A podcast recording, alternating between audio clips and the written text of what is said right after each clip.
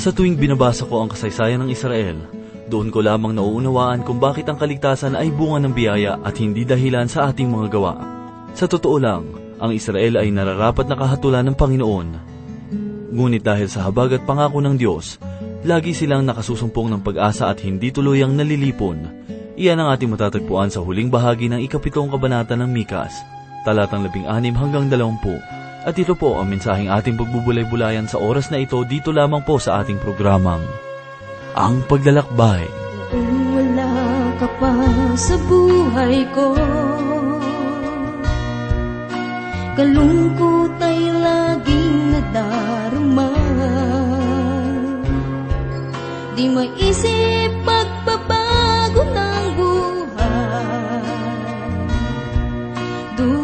Dulot nito'y kagalakang tunay Nang ikaw ay tanggapin sa buhay ko. Anong saya aking nadarama Di mapigil ang pagkagos ng luha. Dahil sa kakaibang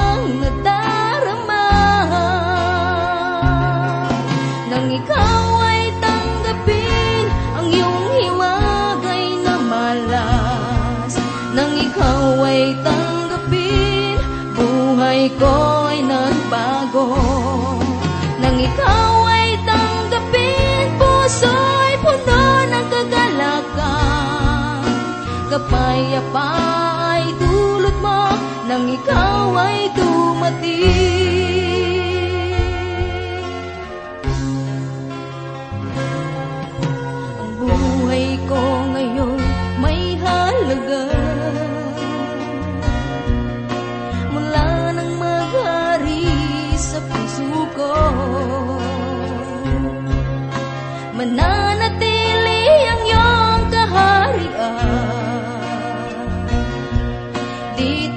sa puso ko ay manahan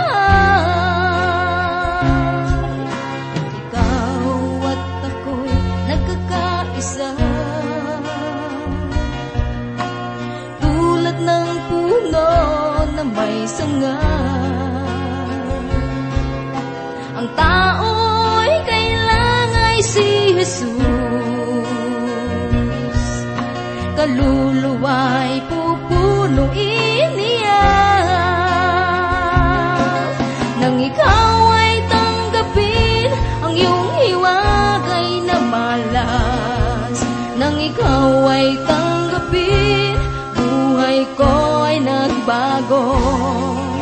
ikaw ay tanggapin, puso ay puno ng kagalakan Kapayapa ay dulot mo nang ikaw ay dumating Isang mapagpalang araw ang sumainyo mga kaibigan at tagapakinig ng atin pong palatuntunan.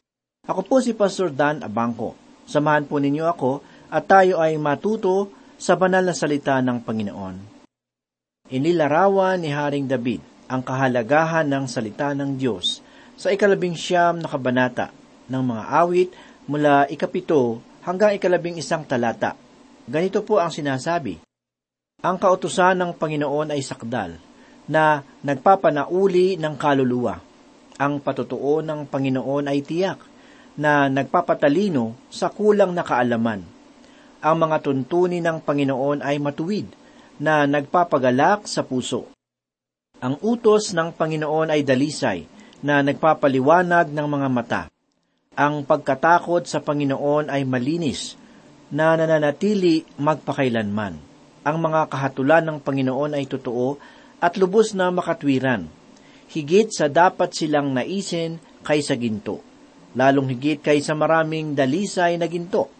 Higit ding matamis kaysa pulot at sa pukyutang tumutulo. Bukod dito'y binalaan ang iyong lingkod sa pamamagitan nila. Sa pagsunod sa mga iyon ay may dakilang gantimpala. Ang isang mananampalataya na nagnanais lumago sa espiritual ay kailangang malinang ang pag-uugali ng pagbabasa ng banal na kasulatan. tulad ng pagbabasa ng tatlong kabanata kada araw sa loob ng tatlong taon. Sa pamamagitan ng pagkain ng espiritual na pagkain mula sa banal na kasulatan, ay nakakatanggap tayo ng espiritual na kalusugan upang tayo ay lumago. Ang ikalawang bagay ay ang pananalangin. Ang pag-uugali ng laging pananalangin ay kinakailangan sa paglagong espiritual. Sa pamamagitan ng pananalangin, ay nakakatanggap tayo ng awa, biyaya at tulong.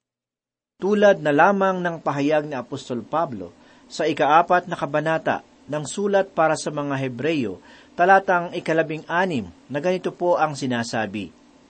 Kaya't lumapit tayong may katapangan sa trono ng biyaya upang tayo'y tumanggap ng awa at makatagpo ng biyaya na makatutulong sa panahon ng pangangailangan maging ang kapayapaan na magsasanggalang sa ating mga puso ay matatagpuan natin sa pananalangin. Sa ikaapat na kabalata ng Pilipos, talatang ikaanim at ikapito, ay ipinahayag ni Apostol Pablo ang ganito, Huwag kayong mabalisa sa anumang bagay, kundi sa lahat ng mga bagay, sa pamamagitan ng panalangin at pagsamo na may pagpapasalamat, ay ipaalam ninyo ang inyong mga kahilingan sa Diyos, at ang kapayapaan ng Diyos na hindi maaabot ng pag-iisip, ang mag-iingat ng inyong mga puso at mga pag-iisip kay Kristo Jesus. Kung gayon, ang isang mananampalataya ay kailangang magpatuloy sa marubdob na pananalangin. Maaari din nating tularan ang gawain ni Propeta Daniel na nananalangin ng tatlong ulit sa loob ng isang araw. Ganito po ang pahayag ni Propeta Daniel sa ikaanim na kabanata, talatang ikasampu. Nang malaman ni Daniel na ang kasulatan ay nalagdaan na, siya'y pumasok sa kanyang bahay na ang mga bintana ay bukas paharap sa Jerusalem. At siya ay nagpatuloy na lumuhod ng tatlong ulit sa loob ng isang araw na nananalangin at nagpapasalamat sa harap ng kanyang Diyos gaya ng kanyang dating ginagawa. Ang ikatlong bagay na maaari nating gawin ay ang pag-awit ng papuri sa Panginoon. Ang pag-awit ng papuri sa Panginoon ay isang bagay na makakatulong upang mapalago ang ating mga espiritual na pamumuhay.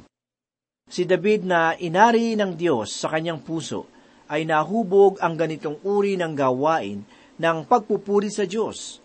Di ba't kung ginagabayan natin ang bawat isa sa pag-awit, Natututo rin ang ating mga sarili sa pagbigkas at sa tamang tono sa pag-awit. Kailangan na ugaliin ng isang mananampalataya na gawing kabahagi ng kanyang araw-araw na gawain ang pag-awit sa Panginoon. Ayon po kay Apostol Santiago, kailangan na ugaliin ng isang mananampalataya na gawing kabahagi ng kanyang araw-araw na gawain ang pag-awit sa Panginoon. Magpatuloy po tayo ngayon sa pag-aaral sa mga pahayag ni Propeta Mikas at ipanalangin natin sa Panginoon na lubos natin itong maunawaan. Basahin po natin ang ipinahayag ni Propeta Mikas sa ikapitong kabanata talatang ikalabing anim. Ganito po ang sinasabi. Makikita ng mga bansa at mapapahiya sa lahat nilang kapangyarihan. Kanilang ilalagay ang kanilang kamay sa kanilang bibig ang kanilang mga tainga ay mabibingi. Nang magsimula ang Diyos na sila ay ibalik sa lupain, ay namangha ang lahat ng tao na tulad ng pagkamangha ng mga tao na nakasaksi sa kanilang paglabas sa bayan ng Ehipto. Balikan po natin ang patotoo ni Rahab sa ikalawang kabanata ng Josue sa ikasampu at ikalabing isang talata. Ganito po ang sinasabi sapagkat aming nabalitaan kung paanong tinuyo ng Panginoon ang tubig sa dagat na pula sa harapan ninyo nang kayo'y lumabas sa Ehipto, at kung ano ang inyong ginawa sa dalawang hari ng mga Amoreyo na nasa kabila ng Hordan, kay Sihon at kay Og, na inyong lubos na pinuksa. Nang mabalitaan namin niyon ay nanlumo ang aming puso, ni walang tapang na naiwan sa sinumang tao dahil sa inyo, sapagkat ang Panginoon ninyong Diyos ay siyang Diyos sa langit sa itaas at sa lupa sa ibaba. Tunay na kumalat ang balita sa panahon ni Rahab kung paano ang mga Israelita ay iningatan ng Diyos. Dumako naman po tayo sa ikalabing pitong talata. Ganito po ang sinabi ni Propeta Mikas. Hihimurin nila ang alabok na parang ahas, gaya ng gumagapang na mga hayop sa lupa. Sila'y lalabas na nanginginig mula sa kanilang mga kulungan. Sila'y lalapit na may takot sa Panginoon nating Diyos, at sila'y matatakot dahil sa iyo. Ito ay tumutukoy sa mga bayan na walang kinikilalang Diyos na nagtatangkang wasaki ng Israel. Sa araw na siya ay darating upang palayain ng Israel, ay lalapit silang may takot sa Panginoon nating Diyos at sila'y matatakot dahil sa iyo. Sa pagkakataon naman pong ito, ay magpapahayag si Propeta Mikas, pakinggan po natin ang kanyang ipinahayag sa ikalabing walong talata. Ganito po ang sinasabi. Sino ang Diyos na gaya mo, na nagpapatawad ng kasamaan, at pinalalampas ang pagsuway ng nalabi sa kanyang mana. Hindi niya pinananatili ang kanyang galit magpakailanman, sapagkat siya'y nalulugod sa tapat na pag-ibig. Tatalakayin po natin ng mahaba ang talatang ito sa ilang sandali.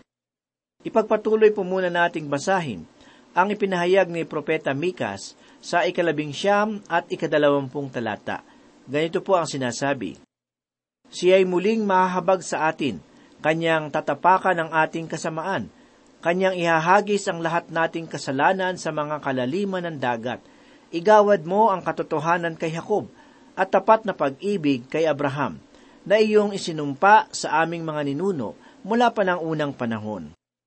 Ang mga kasalanan ng Israel ay pansamantalang naglabas sa kanila sa lupain.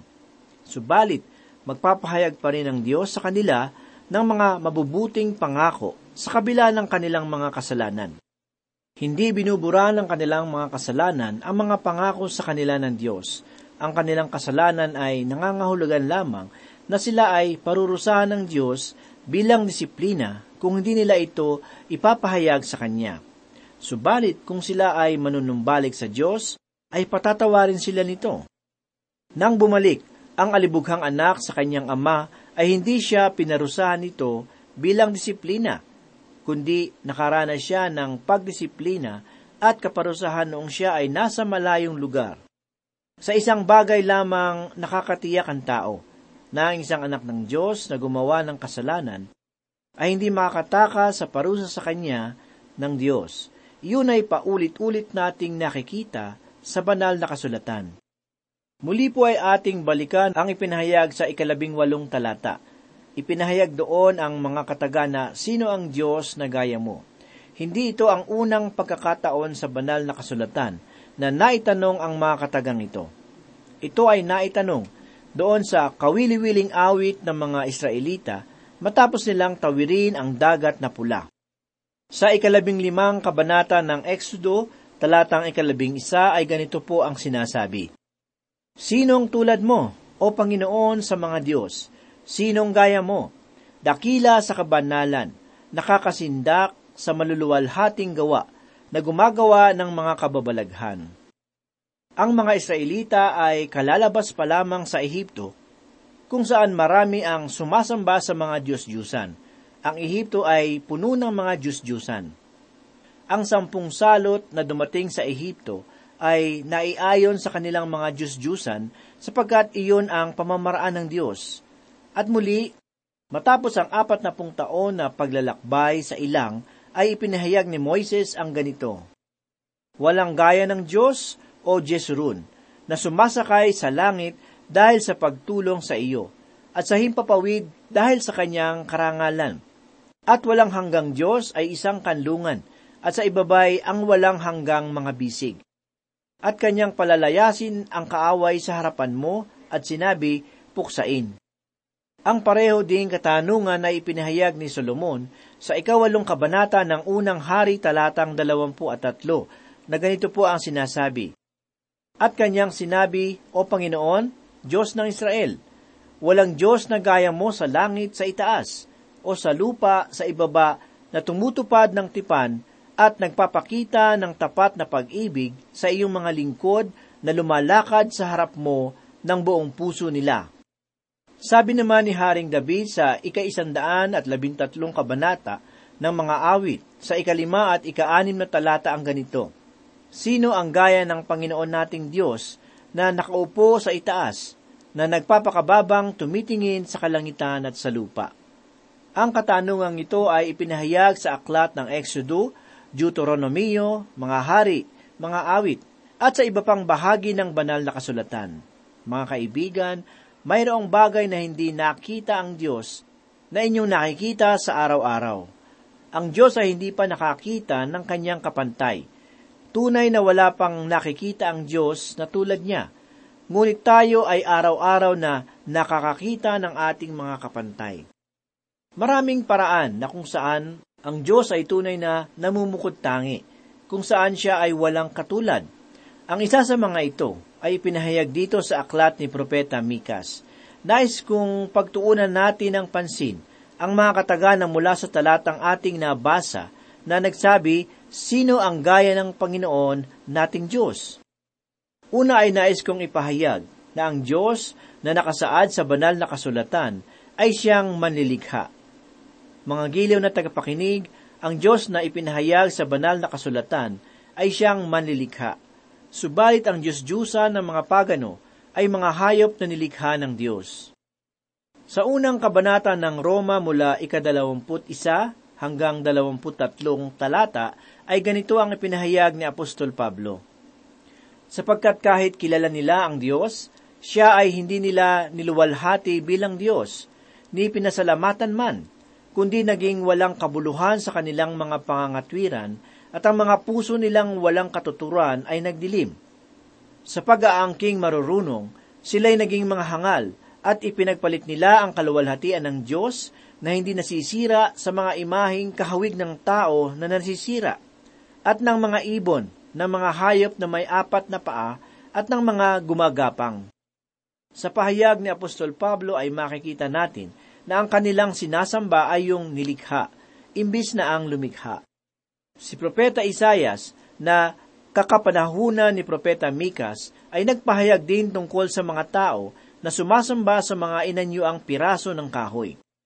Pakinggan po natin ang pinahayag ni Propeta Isayas sa ikaapat na put-apat na kabanata, talatang ikalabing anim at ikalabing pito, na ganito po ang sinasabi. Kanyang ginagatong ang kalahatin niyon sa apoy, at ang kalahatin nito ay ikinakain niya ng karne. Siya ay nag-iihaw ng iihawin at nasisihan. Siya ay nagpapainit din at nagsasabi, Aha, ako'y naiinitan, aking nakikita ang apoy, at ang nalalabi ay ginagawa niyang Diyos, ang kanyang Diyos-Diyosan. Kanya itong niluluhuran at sinasamba, dinadalanginan at nagsasabi, Iligtas mo ako, sapagkat ikaw ay aking Diyos.